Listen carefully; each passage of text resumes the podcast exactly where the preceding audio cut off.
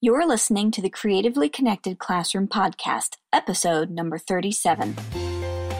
Welcome to the Creatively Connected Podcast from Education Closet, connecting teachers and ideas one glue stick at a time.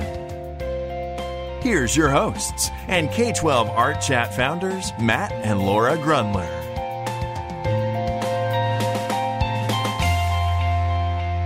Everybody, this is Matt and Laura Grundler, and welcome to another episode of the Creatively Connected Classroom. And we are with another amazing host. Well, they're all amazing. They but, are. But I, you know, I love I love our ho- our our guests because they're I feel like they're good friends of ours, and Mm-hmm. we always get to learn such amazing things from them. But um, welcome, Trevor, Trevor Bryan. Bryan. Oh my Uh, god! Thank you so much for having me. I'm glad it finally uh, came together. We're very excited to have you. We've been fans of yours for such a long time. Likewise.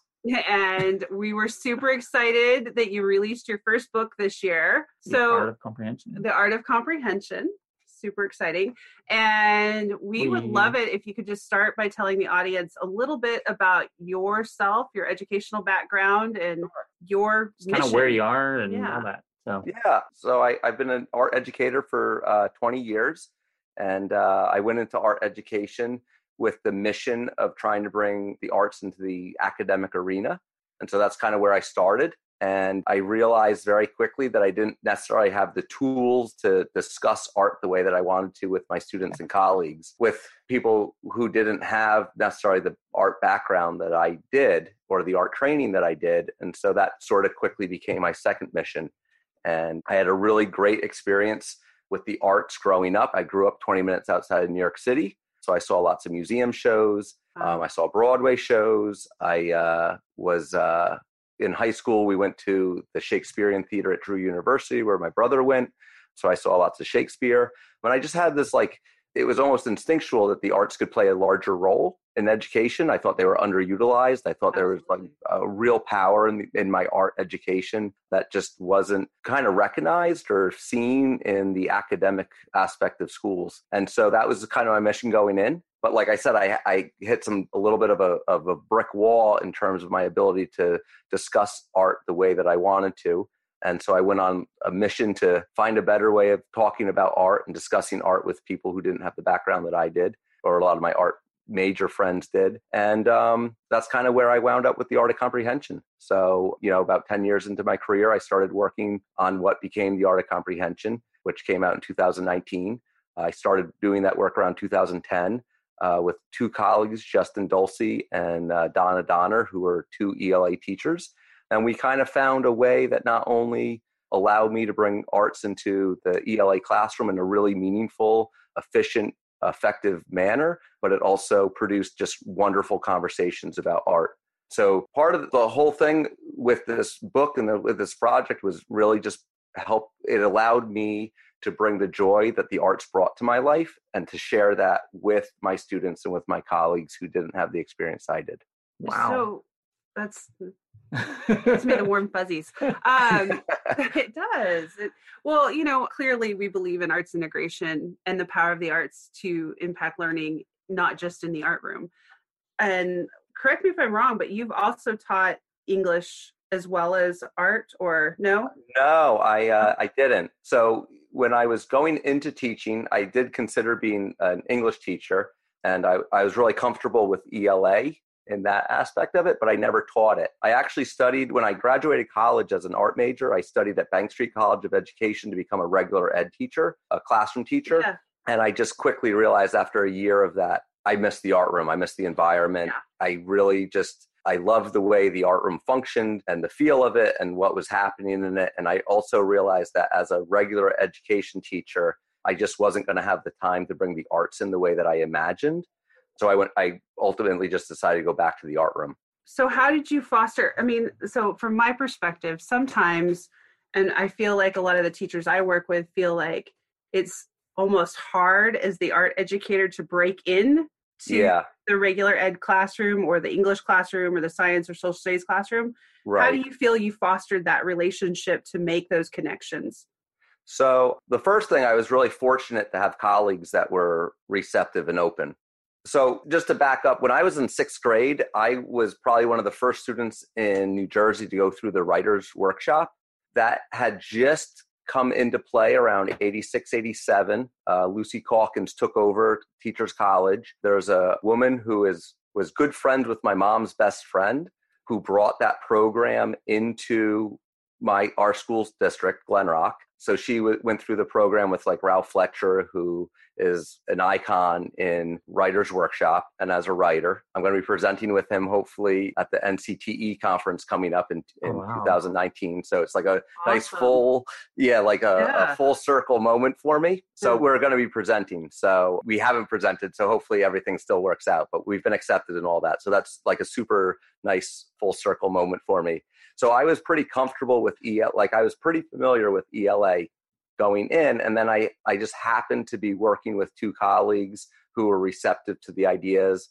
Donna Donner taught an inclusion class. And so that's where I started. I wound up in a reading comprehension workshop. So going back to like my second mission of trying to find a better conversation about art, when I was in that workshop, the reading comprehension skills, the way that they were trying to get kids to talk about books and the methods that they had for that using reading comprehension skills, I was like, this sounds an awful lot like the mm-hmm. conversations that I have with my painting friends and my art friends. And so I really, you know, I kind of thought like we could, oh, we could definitely teach reading comprehension skills through artwork.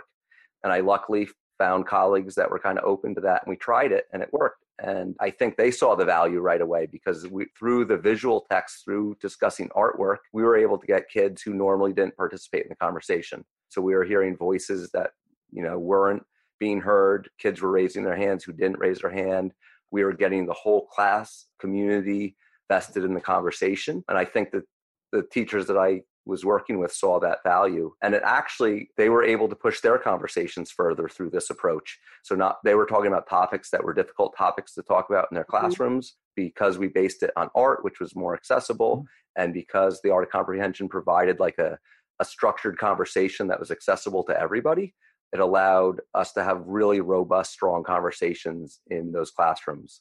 Awesome. That makes me often wonder because I know I made a really strong connection with one of the ELA teachers at my campus.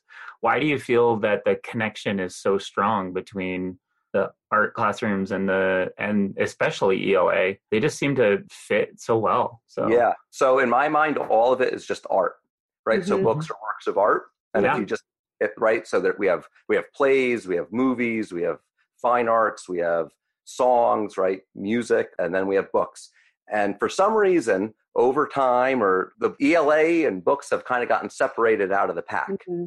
right? But really, books are an art form, and writers Absolutely. are artists. And when we are reading books, especially literature, we are art appreciators. And if you just look at it that way it's all the same stuff. And that's why i feel comfortable in the ELA, ELA world is because it's all the same right? And what i really believe the arts are are just a way for us to kind of comprehend and explore our human experience. And uh, books do that artwork does that movies does that, yeah. plays do that songs do that music without lyrics does that poetry does that essays do that articles do that. And so when you start i think when you start looking at it that way it makes sense that all this stuff would fit together really easily that's awesome. Your first question that you started out with during the chat was something so simple was to have the kids write down as much when they're looking at a piece of art to write down as many different things that they see or that they yep. put their finger on. Why yeah. do you feel that that's so strong? Why do you think that's the starting place? The start a good starting place. So from an ELA position, that's just decoding the picture. And if we were to give kids a paragraph to read, we would want them to read every word before they really started talking about it right? You have to gather all the information. So that's one way to look at it is it's just a simple decoding that we want to take in all the information that the artist provided us just like we want to take in all the information that the writer provided us. You can't just pick out a few words and think you have the meaning right? Mm-hmm. Because right. you might be mm-hmm. missing a really important word that might change that might flip the whole thing on its head. So that's that's one aspect of it is just training kids slow down and look and i think that's an important skill mm-hmm. observation right that's a common art practice the, the other reason why that's exa- that's so important is because it allows every child to participate so when i say you know i see black or i see green and I, you know, or I see a hand or a finger or an eye, and I turn to my the student who's has the the least amount of confidence, and I say, "What do you see?" And they say, "Right, do you see any colors?" It allows mm-hmm. them to come up with a a correct answer in public. And mm-hmm. I think for a lot of our striving students, they don't get a lot of opportunities to provide a correct answer in public. So like at a very at a very simple level, that's what that allows that kid to do. It allows that kid to enter into the classroom community and be part of the community, right? And be seen by this by his or her peers as part of that community. And I think that's a really important aspect of education is bringing everyone into the mix.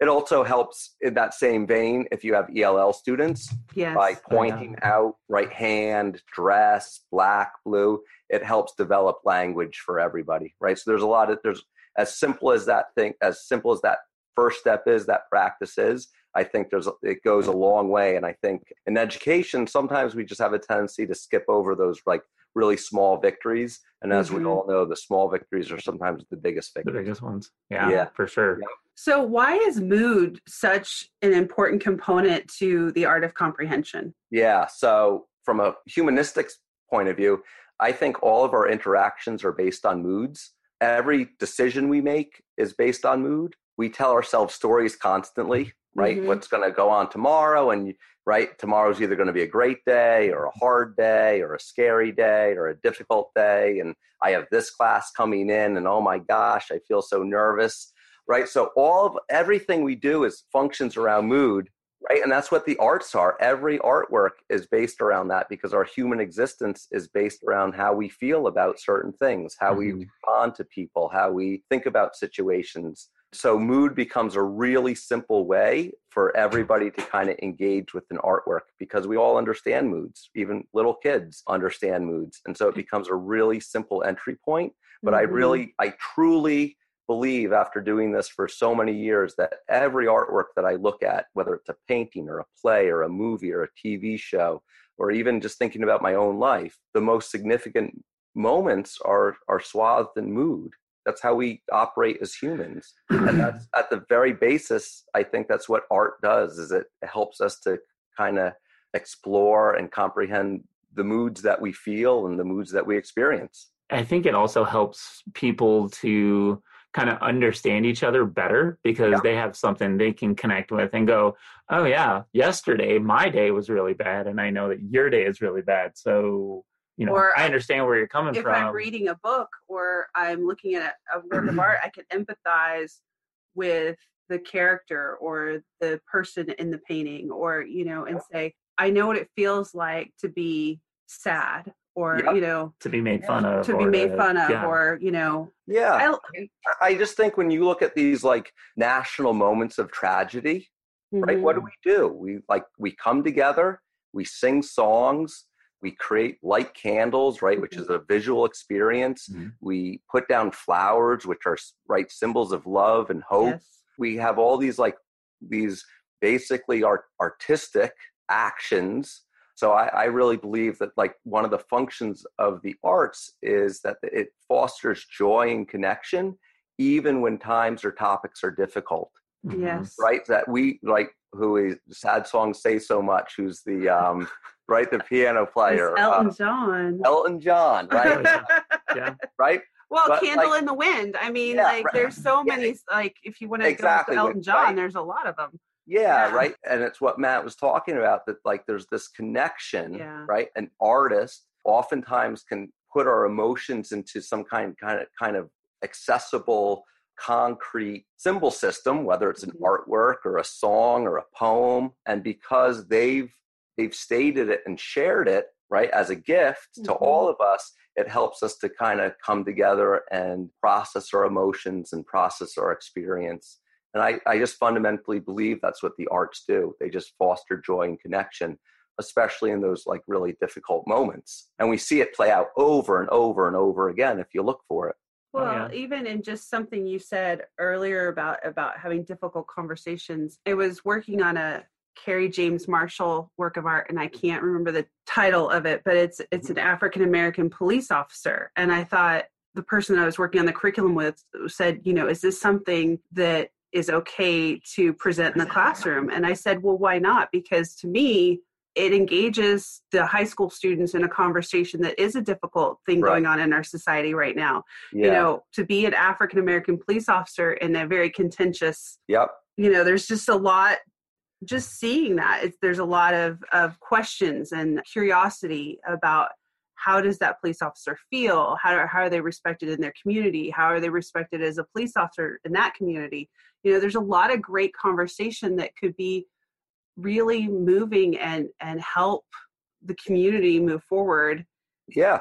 if we have those conversations but even in that though there's it's difficult. I mean those are difficult conversations yeah but the, the, the artwork at least provides like a, a launching pad for those mm-hmm. conversations because it's if you took away the artwork what do you talk it's really hard to get a conversation going without right. a shared experience right and without some common ground i use peter reynolds artwork all the time right and a yeah. lot of listeners are probably familiar with the dot and when we look at vashti on that first page right she has her back turned towards a blank page and a lot of times with my students, we talk about that blank page as what's your blank page? Because we all have things that we turn our back on that are difficult, mm-hmm. that are hard for us.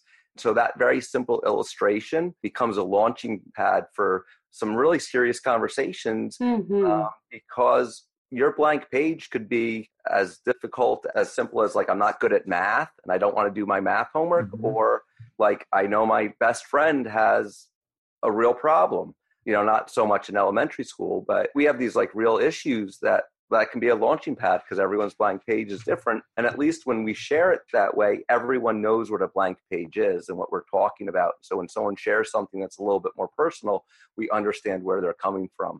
And then yeah. that story kind of shows us when we turn and face our blank page, we can help others to turn and face their blank page right? And it's so it's courageous, like, yeah. Right. That's a like. I mean, as simple as that book is, like that is like such a great message to share with kids, and such a great message to share with adults and colleagues. Yes. So again, it's right, Peter. As an artist, as a writer, he kind of creates a very simple story, which if we kind of foster good viewing skills and good discussion skills around these very simple artworks, we can have a really profound change on people's lives.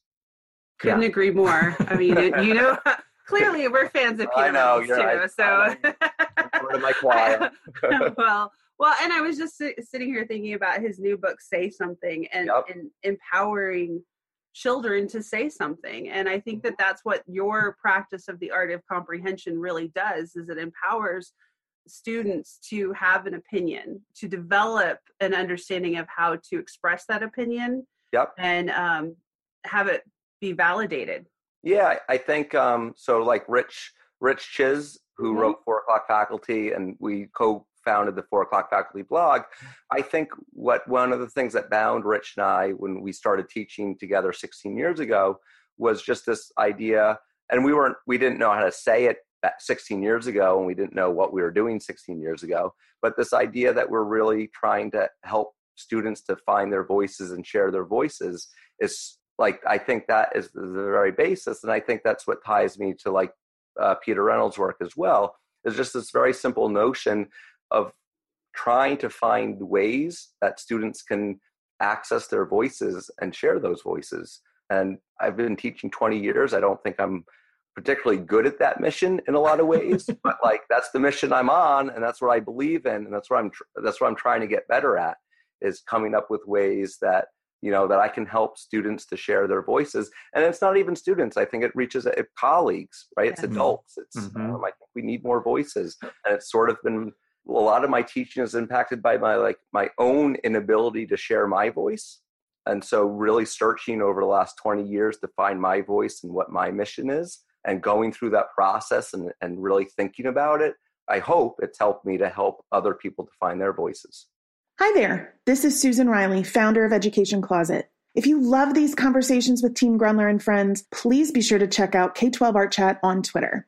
The chat is held every Thursday at 8:30 p.m. Central, and it's a great way to continue the conversation. Just go to twitter.com and search hashtag K12ArtChat. We look forward to chatting with you over there soon. Now let's head back to the show. We had an off off recording conversation about that very thing i think i think as as we grow as from student to adult and we're hopefully we're continuing to learn and search for that mission but i do love that you, are talking about allowing the colleagues and the adults to find their voice too because yeah. i think that that is something that we really need to empower all adults to do i yep. happen to be a big fan of brene brown Okay. Matt yep. laughs at me. Um, she's a fellow Texan. No, she's great. Um, she's awesome. But yeah, she's amazing. And just I'm reading Dare Lead right now, and just thinking about if we were all empowered to share our mission and be clear. You know, she says clear is kind. Yeah. I think that we would move forward as educators in a in a more meaningful way. But sometimes yeah. we hold back, and when we shouldn't. Yeah, I, I totally think from like a creative standpoint, that's because traditionally my art, my education experience was that we're focused on good. Mm-hmm. And when we focus on good, it's very limited, it's very known. And my mantra is from an art education standpoint is like I'm not that interested in good, I'm interested in interesting. Mm-hmm. Um, right? I I want to I want people to explore what what interests them. And at, at first, the reality is you're not going to be very good mm-hmm. at sharing that interest. and you have to really learn how to share that interest, and that takes time. But in education, where we have we have rubrics and grades, we, mm-hmm. we are always judging whether things are good. Yeah. yeah. Just to go back to Peter Reynolds for a minute, like the story of the dot, as I understand it, or one of the stories, one of the, the starting points of the dot was he was, when he decided to be an illustrator, he decided to draw every night. And one night he fell asleep while he was sketching in his sketchbook and the marker stuck to the page. he created a dot. Yep. If he showed that drawing to anybody and was like, look at this great drawing I did, no one would consider no. it a great drawing. Right. right. And it wasn't that Peter thought that the drawing was good, but there was something interesting about it. And yeah. from that from that moment, he was able to kind of explore that idea whatever kind of caught his eye or caught his attention and then create something out of that and um, if he was just focused on good he would have just crumbled up that piece of paper and basically said oh i wasted a piece of paper right and thrown it away yeah. and that's not how creative things generally happen because creative things are new and unfamiliar and when things are unfamiliar they don't look usually very good yeah. Yeah. I, I mean, yeah, I was just sitting here thinking about, sorry, no, all the artists that, you know, yeah. Yep. that, I mean, so many artists that were pretty much all of them that, the you know, were, were I mean, I'm like pretty much all of them were not good when they started, you know, that, that's the big joke is like, you don't become famous till after you're dead or whatever, but, right. yep. which is not true. But, um, right. you know, anytime you try something outside the box, it's, it's not yeah. good. Yeah. Um, but innovation doesn't have to be good. It has to be interesting and new. Yep. One of the things that's so that's impacted me so greatly is so I have a friend. His his um, artist name is Momo. So he's a he's a professional artist, and he was a street artist back in the '90s, and he makes his living painting murals all over the world. But I was best friends with him in third, fourth, fifth, he moved at sixth. He moved on the first day of seventh grade. But we were we were like best friends. So I I got to experience what like he's a very successful artist. If you know the Life water bottles, he was the first artist on the Life water oh, bottles. Oh yeah. So I got to paint at the Facebook headquarters in New York. We did a mural together. I got to paint with him. What was so it was so amazing about Momo is that when when I was when he was eight and nine, if he was interested in something, he just went after it like nobody else. I'd hmm. always just show up at his house and he would always have a project going. We'd make videos, we made bow and arrows, we carved wooden boats, we like whatever he was interested in, he just explored it to no end. We built crazy forts, we had bamboo mazes, we had all kinds of stuff going on. And he could draw like no one else, but when his career sort of started to take hold a little bit was he got interested in street art which was a little bit more abstract, but it was a way of like that masons used to kind of out to create buildings and stuff. Apply, mm-hmm. Applied geometry, maybe that's what it's called. But he got interested in applied geometry or whatever the phrase is, and he just explored it, and that's how he like started creating his abstract work off of of this geometric theory, and he's made his own tools and that's really right so it's just completely uh, it was all exploration and you know another artist that I, he knows is Swoon, who's a super successful artist. And so much of her work is just about getting an idea and running with it and doing these crazy things that you, you wouldn't even imagine are, are possible and they pull it off. And at the root of their work, it's just kind of this like exploration about what they're interested in and seeing if they can do it. And i feel like that's just that is what's so important about any artist right? Any writer. J.k rowling didn't know harry potter was going to be successful. She was actually told she should become an english teacher because she wasn't going to be able to survive the royalties of her book right? So she just was interested in this thing and, and created it and I, I feel like that's the skill that artists and, and creative people need is to just go after that thing that interests them I was gonna ask for some words of wisdom, but I think uh, but I think that was that, pretty well, wisdom. I mean, Hopefully that wasn't too rambly. No, no, it was amazing because we talk about Matt and I talk about just the idea of play and exploration. Yep. Being so limited for our kids today and not giving the the time. You know, they're not really given the time to build their own bow and arrow. I mean, or, or, bamboo fort, or yeah. Um, yeah. or like my brother building a skate ramp in the backyard. Like that. Yep. Who who our kids today are so scheduled, and at school they're so you know. Um, I've probably talked about this before, but I am a huge Dr. Seuss fan. I don't know if people know that, but heavily influenced by the great Dr. Yeah. Seuss. And I love the book that was published after his death called um, Hooray for Diffendoofer Day. And okay. it's all this, it, the idea is that the teachers teach whatever is interesting to them and the kids. And then here comes the state test and oh my gosh the principal thinks they're going to fail fail fail. And basically they're able to pass the test because everything that they've been learning in exploration all goes together. all goes together because they're problem solvers. They're yeah. able to solve problems. They're creative. Yeah. And I love the message in that book because to me it, it, says exactly what I would want as if if I were the principal of a school, I would want my teachers teaching kids how to think for themselves. Yeah and so much of that boils down to exploration. Yeah it's exploration and just go take that like a little step further i think it's mm-hmm. a, it's the ability to do a deep dive yes. right? So right i wrote a book in 2019 it took me about two years. I worked on it probably for almost three or four years. So in just a funny story i gave my first book to my 10th grade english teacher and mm-hmm. in 10th grade i almost failed 10th grade english because i i couldn't finish my term paper and then my college, I went to Hartwick. They almost didn't let me graduate because I didn't fulfill some writing requirement. so my ability to be a professional author was not founded in my ability like my ELA classes. Right. I attribute it to my ability. I played soccer really seriously and I was a, a very serious art student. And so when it came time to try and write a professional book, I figured out what I needed to do to how to write a professional book. But I attribute that not to my like necessarily my ELA classes in a lot of ways. I attribute it to my ability to like be able to dive in and research and look at stuff and ask questions. And I think that that skill to do a deep dive into something, whatever it is, no matter how mm-hmm. meaningless it is or how, how meaningless it appears to be, that skill to be able to dive into something deeply and have it consume all of your time and all of your energy that is such an important skill because that is where how long did the Wright brothers work on the airplane? How right. long did Thomas Edison work on the light bulb? How long did Steve Jobs work with computers?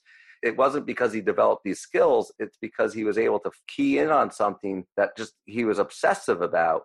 And I think when kids find things that are that are obsessive about that, we should let them run with those things because that skill of being able to deep to do a deep dive and invest all of your energy and power in it. If you want to talk about standards, I think they hit tons of standards yes. during right during mm-hmm. that two month long exploration, even if it doesn't amount to much. And I really believe that's how humans kind of operate and how how they they work.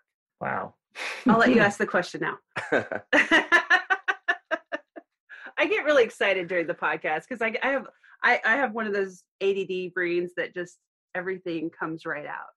So I'm going to let Matt ask. I'm going to try. No, I mean that that was kind of covered what I mean. Basically, a lot of what we want to hear, as well as just it. Yeah, it, I don't know if there's much much more to say to that, but I mean. Well, any last words?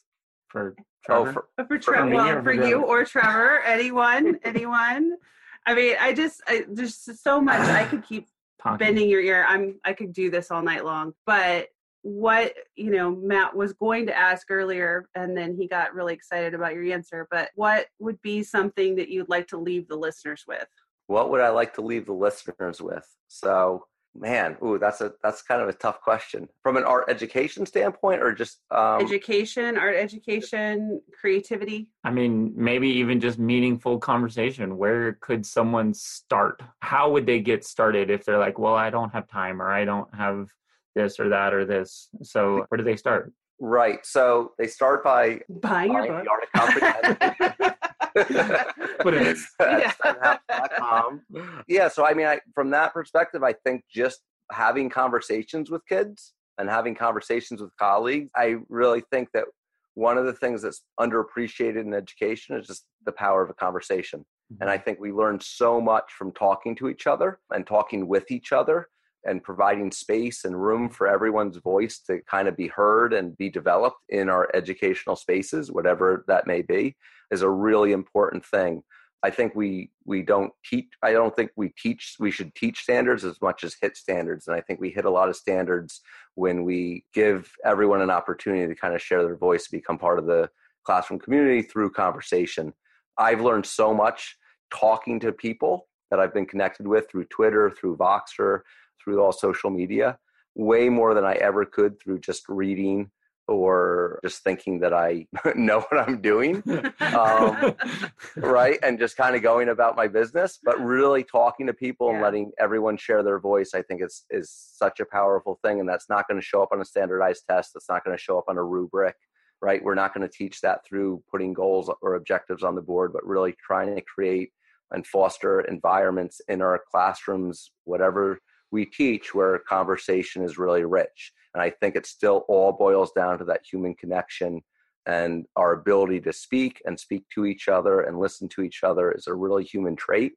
And i think that the more that we foster that uniqueness of the human species is a really a powerful thing. And that's where good education is found.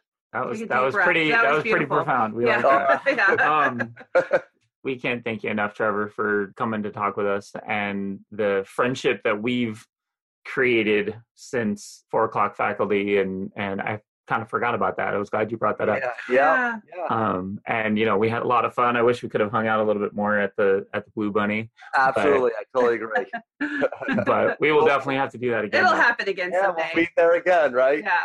Yeah. Absolutely. So yeah, thank you so much. And I really, I just have to say, I really love the work that you do for the art education community and the education community in general. I think what you're doing adds so much valuable to so many people's lives and so many students' lives.